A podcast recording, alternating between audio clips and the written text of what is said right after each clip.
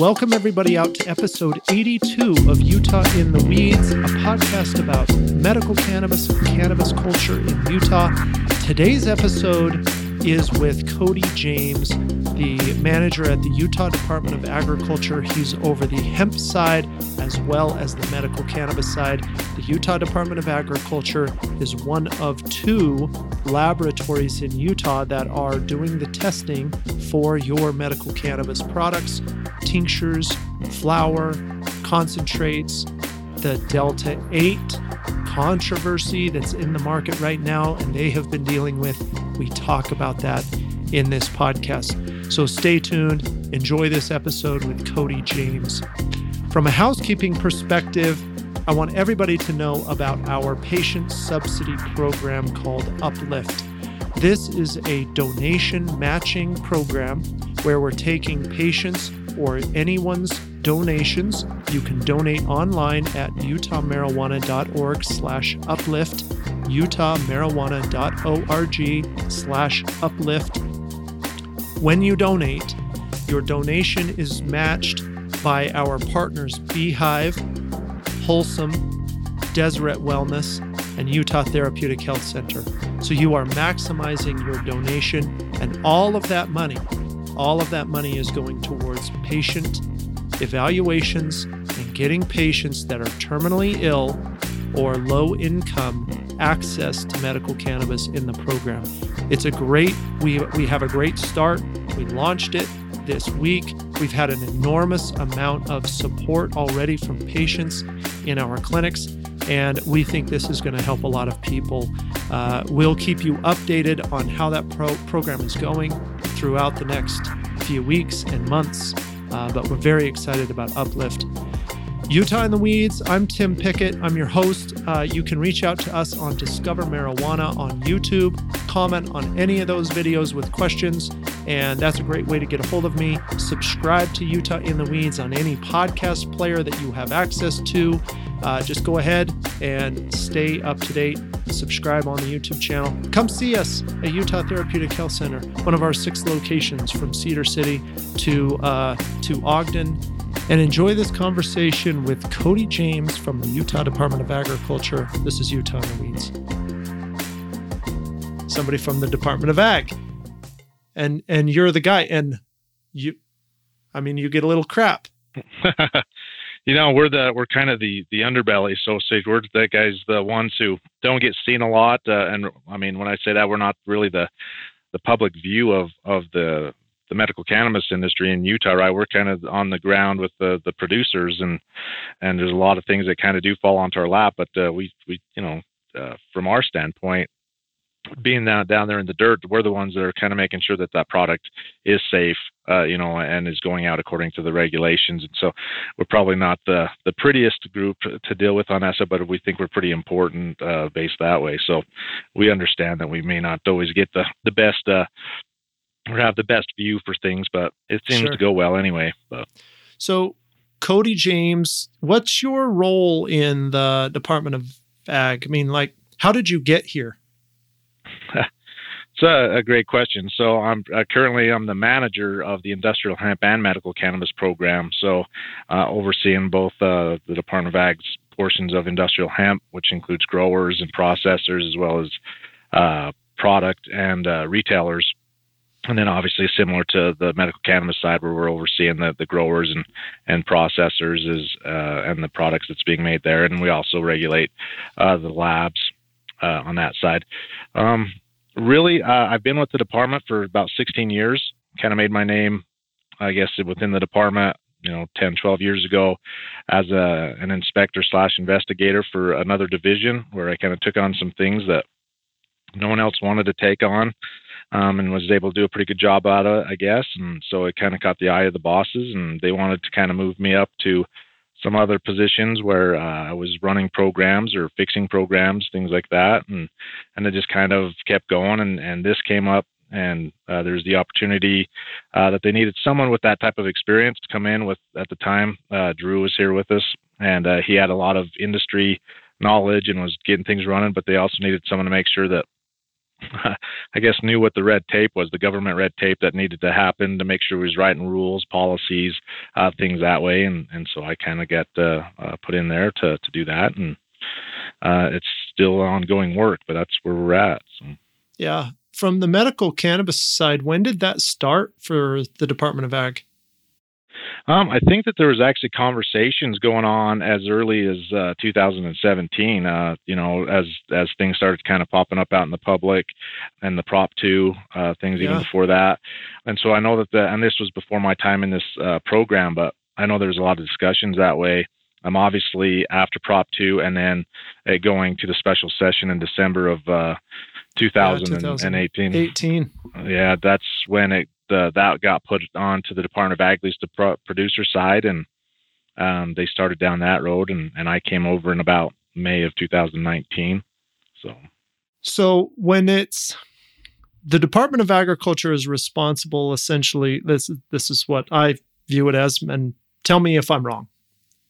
I view the Department of Agriculture as the people who you're you've got a you've got a licensed grower You've got to monitor them seed to sale, essentially. That's essentially your your job is the product from the time it goes in the ground to the time it gets sold on the shelf.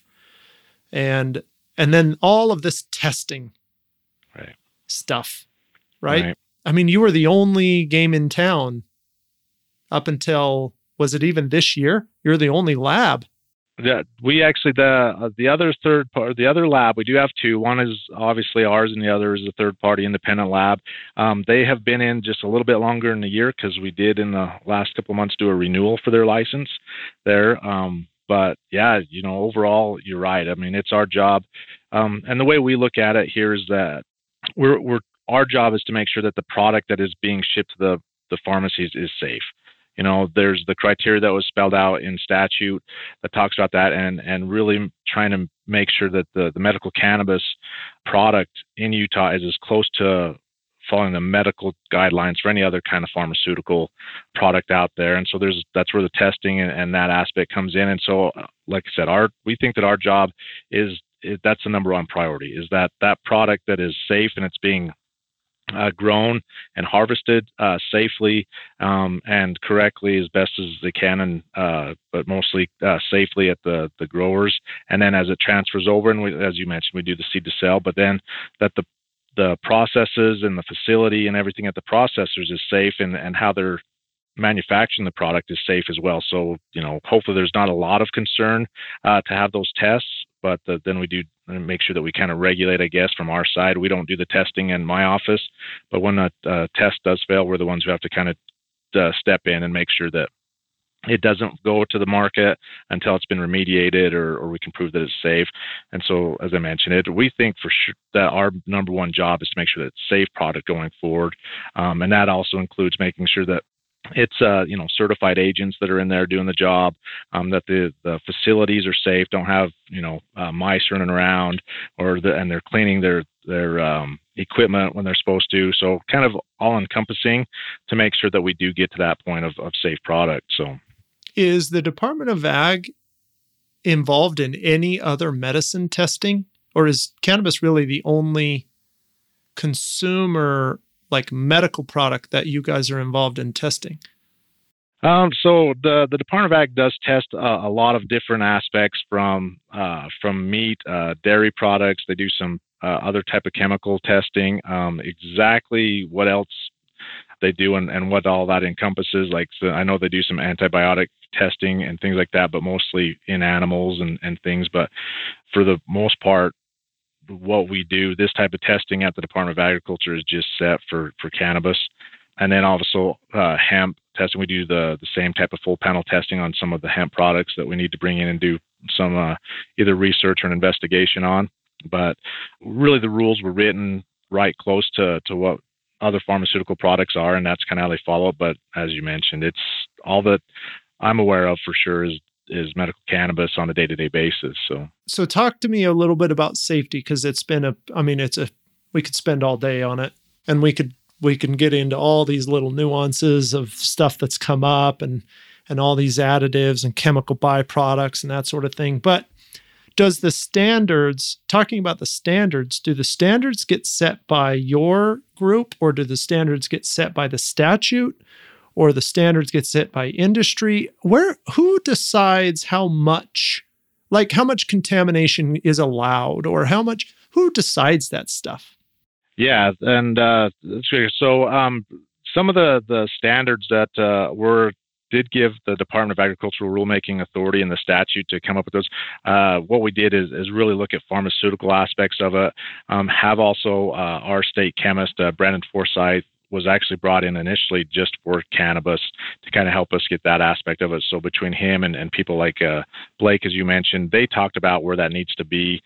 Uh, people that have a lot better background in in that in the chemistry aspect of things than I do, but there was a lot of uh, back and forth uh, on exactly, but a lot of it also was based on what pharmacies or what pharmaceutical products need to have as well. And mm-hmm. so that's that's kind of was at least the standpoint or at least the starting point with it. You know, and, and there's been a few changes and also there's been some forced changes based like from COVID, for instance, right? I mean, trying to get uh, supplies uh, a lot of time. And so some, uh, you know, we try really hard to make sure our labs have all the uh, equipment that they need, but you know during COVID, sometimes there's pipettes that couldn't come uh, uh, because everybody's using them for testing. And there's also the aspect that as we took a look at it um, initially, you know the the law and was set up so you had to test uh, medical cannabis at the cultivator and then again at the processor you know, as final product. And, and so we was kind of doubling up on tests. And so after talking to industry and looking at it uh, and talking in, uh, internally, we were able to get the law changed to allow the, allow the department really to have a little bit more uh, wiggle room to move to kind of move tests forward, you know, and mostly based on the cost. I mean, those tests aren't aren't cheap; they're pretty expensive, and so now we allow tests to happen depending on if it's going to be a flower product or if it's going to be extracted product, maybe just once before it gets to the the processor, and then only for a couple of tests as final product. So it's not going to have to get the full suite twice in hopes to kind of lower kind the cost. reduce reduce cost and get that throughput a little bit better. Right, right? And, get products and, to market. And we and we felt like after the research that we could still do the do a good job of of making sure that the quality assurance is being met in that way. And and so far, I think we have. Um, I think that the testing aspect of it is a success because we have found some some issues where we've had to put holds on on products, whether it's flower or extracted material, and get with the uh, the producer and say, no, you can't move this anymore. How are you going to remediate things like that? And then, you know, and after that, all of them are good. Nobody wants you know something that's going to make somebody sick and out to the market. It's in everybody's best interest, obviously, uh, yeah. first and foremost, health wise for the public, but from the the business standpoint on their mind. And and so, uh, like I said, we've I think we've ran like close to over 4,000 samples in 2021. Something only like uh, 65 tests have failed, you know, and so those are 65 times that we've had to contact uh, a producer, but all the time we have a, a system worked out now where they let us know, okay, it's on hold. We want to remediate it this way. We approve it, and then uh, very rarely do we ever see something fail a second time. Talking about like flower everybody is fascinated with uh, and there's been some discussion that you take man you the department of ag takes so much of our flower for testing right? We have 50 pounds and they got to take you know a whole pound or something like that. It's just such a high amount. Has that has that changed or is that true? Is that even true? I mean do you have to take so much that it it decreases like the amount in the market? Um, I don't think it decreases the amount in the market. I think maybe early on it did, right? That first year when everything was just starting, I think that uh, there was wasn't a real uh, lot that was being produced anyway, and so anything you took out the the top uh, or took out of any uh, harvest was going to to kind of hurt, be be felt, you know, when people were only using 800 square feet to grow and just getting started, and especially when the product first or the the industry just first got off the ground and there wasn't really a lot of processors that were doing extracted products. Either it was almost all flower and there was very few of it, right? Why the egg growers got up and running. Um, so, but but now we're seeing, um, you know, with the amount of grows and, and um, both indoor and outdoor, that we're not hearing those same concerns on that. Um, the other thing to keep in mind, and again, this goes back to we've got chemists and people who are involved that uh, deal with that stuff a lot and uh, know have a lot more knowledge than I do about it. But there's seven different tests, right? We're testing not only for cannabinoid profiles, but heavy metals, um, pesticides, um, you know, microbials, uh, all kinds of different things that that takes a little bit more time, and you have to break them some of it down to test for some of them, and some of the other ones you have to te- break down a different way. So, yeah, I, I can see that. Like, so anytime someone comes in and takes a you know uh, 10 grams of something, it probably seems a lot, especially if you have a lower production side. But on the other side, you know, with uh, some of our growers having two and a quarter, two and a half acres outdoor, or you know, 100,000 square feet that growing that they're harvesting, it's probably not as much. Right. It's probably relative, I guess, would be the better way to say it. Yeah. Right. Yeah. In the beginning, it it seemed like that was a complaint that I heard once in a while. You know, from the even from the growers, they're like, "Oh, the well, the Department of Ag is going to take however much of this," and you're right. At the time, they didn't have as much overall. Um, right. And now I don't ever hear that. I don't ever hear that complaint because, you know, heavens, there's 50,000 pounds of dry, you know, flower hanging somewhere and, you know, they're yeah. going to extract it. A little bit of testing material is not that big of a deal. Right. Was there ever a time during COVID that you had, um, another question we get was, was there ever a time during COVID now with the supply chain problems that you had to reduce the number of tests for flour products. Specifically, you mentioned the pipettes because I know on some of the COAs it was said, well, because of a global shortage of pipettes, we've not done certain testing. Where is that at? What that particular piece was kind of surprising to me. And I don't know what products were affected or not affected. What do you think about this? Yeah, so and, and I could talk a little bit about it because uh, again, it's something that's uh, a lot of times over my head. But uh, they're right. So because we never really stopped doing all the testing, what we what we did is is make it because we had such a, a small supply of what we did need that we would do uh, visual tests for like microbials and things like that, and and probably a little bit more than just visual tests to run the tests they could, and if there was a need to run the full uh, scale based on what they found in those initial tests, they would.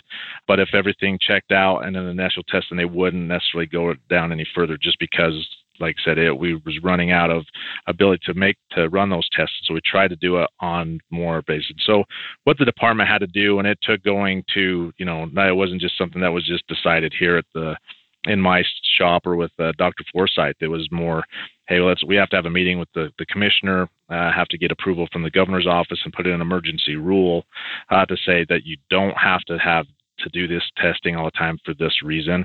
And that's the reason because I mean one of the the number one things is I mentioned we think the most important thing that we do is make sure that safe product is getting out there, but right close to that and even more so at the beginning was making sure that product gets to the patients right? To, in order for this program, for this industry to be successful, we've got to make sure they're doing that, you know, uh, that the product's getting to the patients. And so we we try to, especially early on, was like, hey, we got to do everything we have to. We got to work as fast as we can.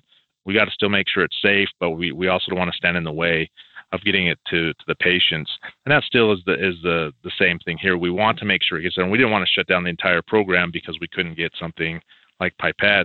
And as we talked about it, we, we still had ways that we thought um, was able to catch any quality assurance concerns if there was any there. And, you know, uh, as I'm not aware of anybody being sick because of quality assurance standard problems. You know, yeah, I that mean, was going to be my next question. Really, is that are you aware of anybody who's you know who's had kind of a negative outcome? And I don't know in our you know in my experience with patients, I I don't know of anybody with a with a negative like you know they were admitted to the hospital for some yeah. type of infection that would have that potentially would have been caught with that test i there isn't any case cases of that out there certainly yeah. a little bit of um, you know public awareness and transparency and i think what's important like to me it's nice to hear that it's not just well we didn't have these pipettes so we got approval to not do the tests right. it's it's actually it's nice for me to hear, well, we didn't have the pipettes. So what we did was we went to the chemists and we went to the we went to our group and we said, "Hey, how can we keep this safe but like keep this moving forward right now?" Right. And that part of it I think is a problem for the Department of Agriculture and frankly the, the Department of Health in that you're doing things on the background that people don't see, right? And you're not it's not like you you have this ability to this marketing team or something to like push out all this info. Oh yeah, by the way everybody, we did this instead right. while we're working through the process, right? Right. Right.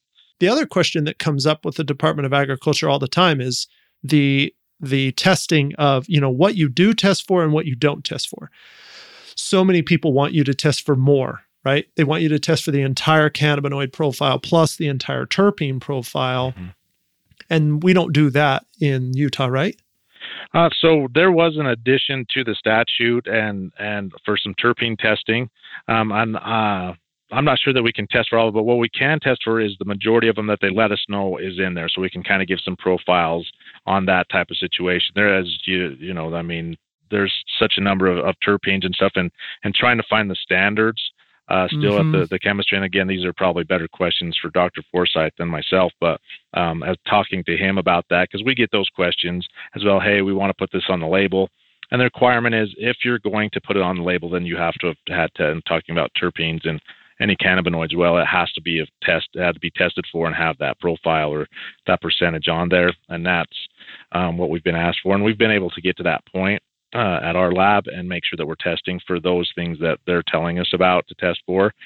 So, but trying to catch it at all on the terpene side, I don't think we're we're uh, have that ability to just do a broad test and catch every terpene that might possibly be in there. Right. So, yeah. I mean, there's so there's hundreds and hundreds right. and uh, terpenes, and I don't, I don't know. Will the Department of Ag get out of the testing of cannabis, medical cannabis, eventually? Right. That when there's more labs, you guys, you guys get removed.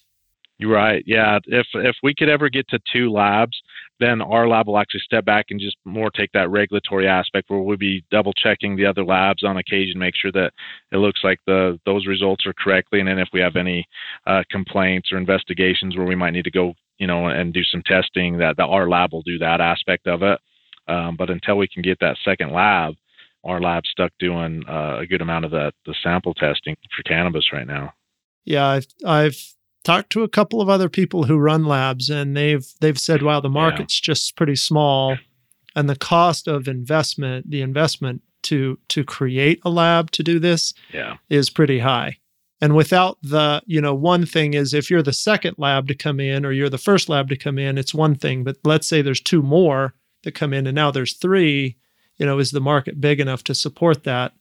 You know and so far it seems like it's just not that right. not and and we we talk to, to industry about that especially groups that have kind of uh, have a lot of knowledge about the industry during the, the last couple of years. And so one of the things that was brought to us was like yeah maybe if you you capped the number of of uh, labs as well that might help right? To say that you're not you may not have to worry that there's going to be such a small part of the the market that if you only so i think we capped it at four labs um, and hoping that maybe one or two would still want to jump in there. But yeah, so far I think that the the market is still pr- too small for them to want to invest that millions and millions of dollars in the equipment and the building and and just do that, uh, just do medical cannabis. So sure. Okay, so we've got a few questions for, and I want to get into this. Honestly, we've got to get into this Delta 8 and this thing a little bit, right? Because everybody's going to want to know what Cody James says about the Delta 8 thing. Um, but what do you think we can expect in 2022? Like, and do you think that we're going to get another grow license? I mean, with nine or something like that. Like, what what do you see happening? Yeah. Uh, so first on the Delta Eight, uh, there. I mean, and most everybody probably saw the articles a couple months ago about Delta Eight and the concern for safety and things, and, yeah. and we had to have several meetings about that. Um, on the medical cannabis side, we put in place, or the legislature put in place, that there's a need for if you're going to have Delta 8 or any other THC analogs other than Delta 9 in any products, that it has to meet a purity level of 95%, which again, this is more chemistry stuff, but in my my understanding is that most pharmaceutical side of things, it's a purity of 90%. But we actually increase it up to 95%. And talking to people like Blake, they're happy about that. That's what he tells me all the time. We're glad we can, we know we can meet it. And what that 95% purity means that as you're you're taking CBD or whatever and converting to delta 8, sometimes that there's some different things that can be made, some different type of of uh, chemical byproducts. Yeah, chemical byproducts, um, right? And so that 95% purity test uh, shows that if 95% of the cannabinoids are pure in there, that the stuff that we recognize, that there's not just some outlier that we don't know what it is, or uh, maybe even scary. Sometimes we do know what it is and it's not good. That will then that passes quality assurance testing on that. And so we feel that the Delta 8 aspect, you know, from everything, and there's going to be tons of research going on for a long time, but we, we feel like it has a, a, a place here. I think that Delta 8 is helping a lot of patients as I talk to, you know, some of the industry members such as Blake, uh, such as uh, folks from, from Standard and, and a lot of different pharmacies. They're, you know, Delta 8 is, is popular. And I think as long as we're making sure that it's safe that way, through that 95% purity level that it has its a place in the market and, and probably should be, along with anything else that starts to come down the sure. line that we'll have to figure out how we deal with as it comes. But do you is the Department of Ag, you know, then there's this secondary uh, issue with Delta 8 and Delta 9 products where there's this 0.3% you know cap limit and there's these products that are tested in the in the medical market. And then there's products that are being sold over the counter that have delta 8 and delta 9 are is the department of ag supposed to be testing these or they they coming in from out of state and not getting tested by you so the purity's different? I guess that's one question. And then another question is you know how do we get how did we get these 10 milligrams of delta 9 products on the on the shelf and then and have them yeah, allowed yeah so to, i guess the first part of the your question was uh, how did they get into Utah. Some are out of state, some are in state. There's a couple of manufacturers from in state that are making uh, those types of products. Um, you know, it was something that we wanted clarification on during the session last year. Uh, didn't necessarily happen, but uh, and again, talking, we tried to, to figure out what we could because there is that concern about safety, which, as I mentioned, there was those couple of articles a couple of uh, weeks ago that yeah, that few, really few weeks ago. Yep and then the, even the right. CDC came out, or, or uh, you know, and they they came out and they're like, we don't deal with anything to do with cannabis except for we're going to tell you that Delta right. 8's dangerous, or you know, getting it from a garage right. chemist is dangerous. Right, and and I, and I think that's where kind of the, the department is, is feeling right. We we we want to make sure that things are safe. Um, on the medical side, we we have that control on the QA testing that we do. Like I said, the 95%. We're not quite sure what we're getting on on that side, uh, on the the industrial hemp side of it, from out of state, from others. Right, we have an ability to go in and test for it, but uh, it's it's tough for us to get to all those products and, and test every single one to do that. But um, um, so you know, as talking the the reason why it says that uh, you know you could have 10 milligrams there and overall like you know just put in a large gummy or something like that is the way that um, the statute and the rules written right now. It's it is all about 0.3% THC by dry, dry weight, right? That's even talk about products, which uh, initially and still is is mostly talking about USDA's industrial hemp plant there, and so trying to figure out where the milligrams should be you know, it sounds like uh, what we're hearing from other states is that other states are kind of starting to do the make some changes to do milligrams per packaging or per serving size, things like that to to kind of do that. So there's kind of a I think a federal I don't want to say federal, but a national effort from different states that are doing things like that that we get to be kind of uh, at least participate in and kind of go that way. And because we're always looking to learn something from all these different aspects, and and like I said, there's tons of research and and trying to find exactly what is the good research versus maybe something that uh, is not so uh, honest and, and that, and then try and uh, put the best information out there to the to the decision makers, the lawmakers, and and see what they want to do with it. So because is the Department of Ag kind of stuck in this statute spot where look if you meet the requirements then the Department of Agriculture is by basically you can't deny their their ability to put that on the shelf. Is that kind of where you were you're at? Or do you do you have to work with the Department of Health to to adjust what's allowed? Cuz it seems to me like and as the bystander on the one hand you know, I'm involved in a in a medical cannabis advisory group with the pharmacists and a few QMPs and some industry people, you know, and on our side, we're saying, look, we don't want patients being able to buy a 10 milligram Delta 9 gummy over the counter in a state where we have really restricted that, right? Like we have, as a state, we've decided that these are dangerous products. They should be allowed only in certain circumstances by certain people. So we believe that, and as a safety thing, we say shouldn't be allowed to be to buy it at Walgreens. But I also am pragmatic and and I understand that well, you know, if, if the Department of Agriculture is is not like you're tied to the to the statute and the rule. Yeah. And, and we are in a, in a lot of aspects, and this is, is one of them as well, right? That if you do meet that criteria, then you know if the government tells you no and and the rules say that all you have to do is meet this criteria and you will get licensed or you will get a product registered obviously that would put us in a bad situation. It would be illegal for us to deny that. So in, in a good sense that is where we are is that it it says 0.3% there's the um, the you know the argument that uh, USDA's uh, industrial hemp law, the, the 2018 Farm Bill, allows for you to take CBD and convert it into Delta 8, and that's so because it's coming from CBD, it does that. That's still up in the air. You know, you still have um, Utah's drug uh, enforcement code that calls uh, all THC analogs other than Delta 9 under the the Utah yes. Medical Control Act that it is illegal type of thing. So it's like stuff we're all dealing with there. And again, it was something that we were trying to get clarification on. Uh, and it turned into a lot bigger deal during the session and than we thought it was. We knew it was going to be a big big deal, but we didn't think it was going to lead to what it led to. And so we're still trying to to hopefully not necessarily pushing that, kind of waiting, like I said, to get other states in uh, input as well.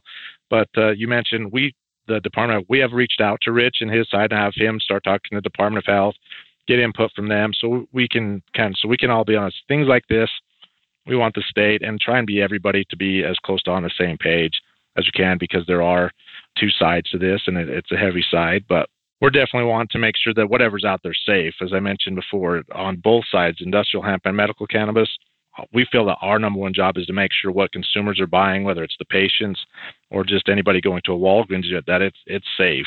Um, and then you know that uh, public safety in mind too, right? I mean, you know, like you mentioned, if you get uh, a gummy with uh, a lot of a pretty high amount of milligrams, and then they eat the whole package or something, yeah, you know, there's could be some some effects that are concerning, right? And all that kind of goes in into places we're talking both the public safety, to our bosses here, to the governor's office and legislators. It's stuff that we all want to make sure that we bring as much information to the table, everything really, to and let them try and make that decision uh, there after having it. So, do you feel like that's going to get worked out? I mean, I, gosh, I think that has to get worked out. Like there has to be some some more clarity on this. Yeah, it, it just yeah. seems like it doesn't make sense otherwise.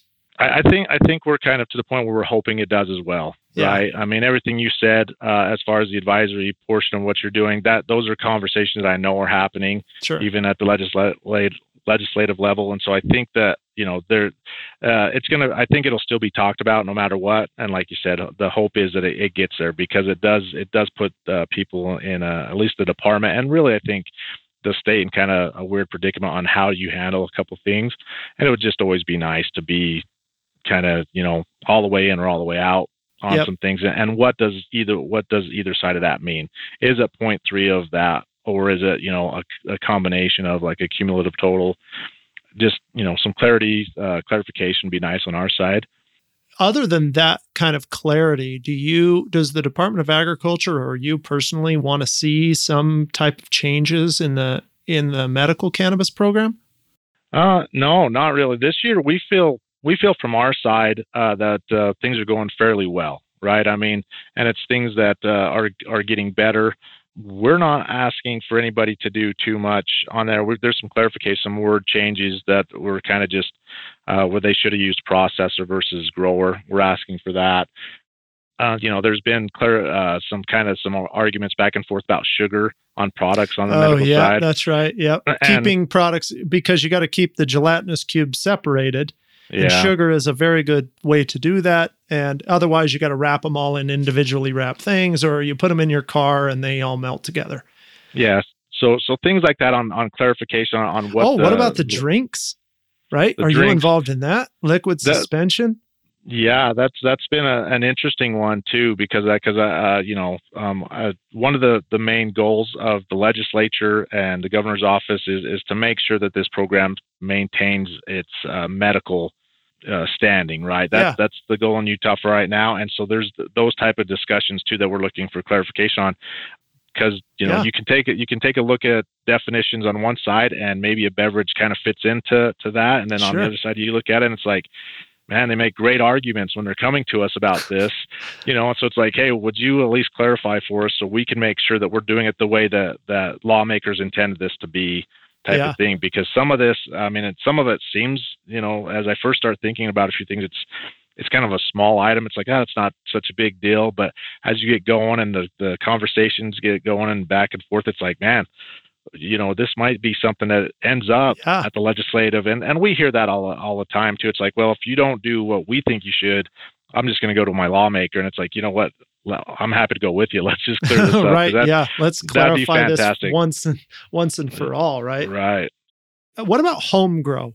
Do you, if that ever happens? I mean, I don't think there's any appetite for that this year, but I think in the long run, um, you know, trying to project myself in this program down five five or more years down the road, it does seem like home grow would is always going to come back around. It's always going to come back up for people who want to save money, want to grow. I mean, I grow my own tomatoes. It's very important to me to grow a certain type of tomato every year so I can have sandwiches in July. It's very important to me. And I imagine cannabis would be like that for other people. Does does the Department of Agriculture have I mean, it seems like a lot of work for you if they allow home grow.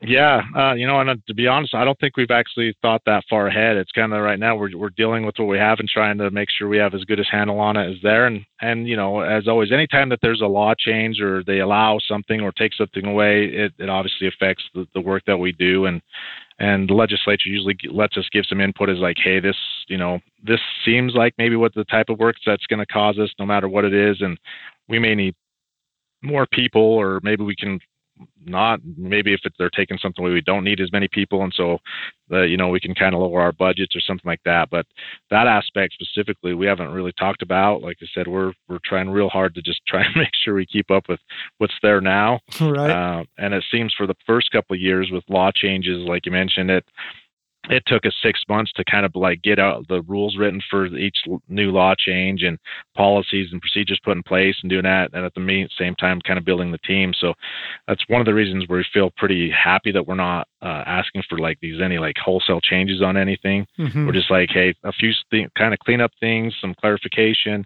and then let, let us kind of keep on the, the way we're going we'll see what happens right, uh, right. if there's more changes but uh, anything like uh, uh, being able to grow your yourselves or in your home is uh, we haven't thought that far down the road yet. I don't think so. Right. Is the hemp kind of switch gears before we wrap this up? Really, I mean, is the hemp side really going to take off in Utah? Seems like hemp is uh, it. The more you look at this from thirty thousand feet, I mean, it seems like medical cannabis is a is a small part of this much larger thing that's happening mm-hmm. uh, with hemp and industrial hemp what what do you see with industrial hemp? Uh, so we're seeing an increase in like processors on industrial hemp. I mean, like the, that side of things seems to be going, and, and products keeps increasing, type of thing. Um, what I'm hearing uh, is the, as kind of the most exciting aspect of the hemp side is is the fiber type of thing. You know, there's some people out there doing some really cool stuff, uh, such as uh, making uh, concrete. Yeah. Um, you know, uh, building. Yeah. Lumber. And, all, Mandy Kerr, that Global Hemp Association, exactly. she does a great job of kind of exposing us to all of this new stuff. Yeah, I, I, think that that's probably, uh, from at least from my standpoint, from what I'm kind of seeing out there currently, that's probably the, the most exciting thing for our growers. Have our growers kind of transition maybe over to more of, of that type of, of hemp to grow for fiber and things like that. And and you know from everything that I've researched and what you hear from Mandy and, and others that um, we're talking about kind of a whole new world uh, with that type of stuff. And so I think that that that's the portion that's gonna gonna take off. Uh, you know, I think that the the market kind of get got saturated after the the 2018 Farm Bill. Kind of, I think everybody's like, "Hey, I'm yeah. gonna grow hemp," right? A lot of money, and I think that that just kind of collapsed the the market type yep. of thing uh, a little there, and, and we saw that in Utah over the first couple of years. Um, but uh, um, like I said, talking to to Mandy and others, that the the more the manufacturing side of it seems to be like something that everybody should get really interested in. Yeah, I and for those for people who don't know, I mean when when you're growing hemp for fiber, you don't even let it flower. Right. Right. So it's not really a it doesn't seem like it fits in this although the Department of Agriculture would be involved in making sure the compliance was there because it's the same gene or genus of plant. It's right. really a totally different um, right. It's really a totally different process and whole plant right. thing in there. But I I see that piece just growing huge over the next little while and being a big part of I don't know this whole idea that cannabis is you know is a plant that we can use right we can incorporate it back into a lot of other things not just medicine but there's a lot of other processes we can that cannabis is pretty beneficial for seems right. like you guys at the Department of Agriculture are kind of on the on the tip of the sword because you're going to have to deal with everything that that that plant um, is involved in. Yeah, it's uh, uh you know, and and sometimes it that puts us in, in a little bit of a difficult situation because we're trying again, as I mentioned before, we're trying to just keep up sometimes with what has already kind of come down the road, and so trying to uh, um, move ahead or think down the road is is difficult. But um, you know, we're we're also a really small team, right? I mean, I've got uh, six, almost about to have six total people on the medical side, and I'll have six total people on the industrial hemp side, and then myself, who kind of splits my my time between the two there. Um, and so it's like trying to keep up with all of the stuff that's going on. We're just busy nonstop, and it seems like we spend a lot of time doing that aspect, just the work, uh, yeah. rather than being able to kind of sit back and be like, all right, let's let's really kind of think ahead and and some things. Hopefully, we can get to that as we we build our team and get everybody trained and kind of get uh, a handle on everything that we need to do and and and and really overall on the medical side we've seen actually a huge increase in stuff. I mean, we because our team was so small, we weren't being able to get out too often, uh, other than maybe going and take samples, or or we'd go and do inspections once or every two or three months. Now we're out there more often, and we're seeing that these we're not finding problems anymore, mm-hmm. right? We're not finding that things are dirty or that uh, there's you know maybe some product that's not labeled. We're not finding that anymore, uh, which is a good thing. We're we're it's compliance is there. So it's now it's kind of more that we can maybe, as I mentioned, start thinking down the road. All right, we've kind of got a little bit of a handle on this. Let's start talking about the stuff there and having those type of meetings with industry as well. So right. What uh, what else is there anything that you know we haven't talked about so far that you want to bring up? You want to talk about? I guess I want to probably just say that you know don't, don't hesitate for anybody to to reach out to us, right? I mean, um, you know, our, our, our licensees are pretty good about that. People are this trying to get into either side of the industry. You know, they, they kind of seem to maybe they look at the the website or try to find or reach out to us really happy to talk people through it happy to be honest with them and, and try and, and walk them down that that path versus because they're taking a lot of risk just putting any money into it on either side. And so talking to us about it, we can answer a lot of questions. You know, hemp more on the uh, the fiber side.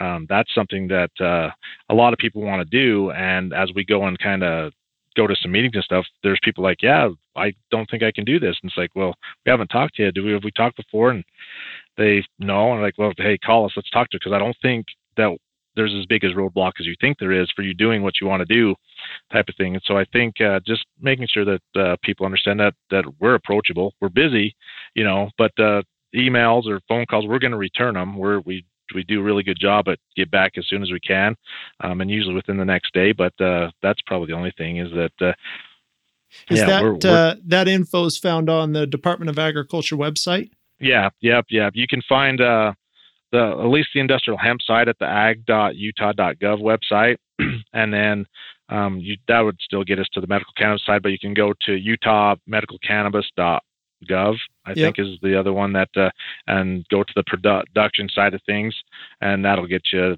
to us as well so Oh, cool. That's great. That's it's good to know. I mean, I think I think that's important. I think Utah does a pretty good job of that. I know the Department of Health has done a pretty good job of being available for people and it's nice to know that that that's the attitude at the Department of Agriculture for people who want more information um, specifically, right? It's not it's uh, it's important for people to have access to their to the regulatory bodies, frankly. Um, Well, and, and we're like I mentioned, we're we're so busy just dealing uh, on a data that, that we're not always thinking about. Hey, we should put something out. You Sure. know, we should try and reach out. So, we really, I guess what I'm saying is that we may not know what the questions are until Yeah. they're asked, right? And so, we're happy to to do any research or talk to people and and get their as you know the answers as best we can for them. Uh, we just need to know what the questions are. So. Cool. Uh, two last questions. One, do you have a favorite strain? I asked that to everybody who's in uh, who's on the podcast.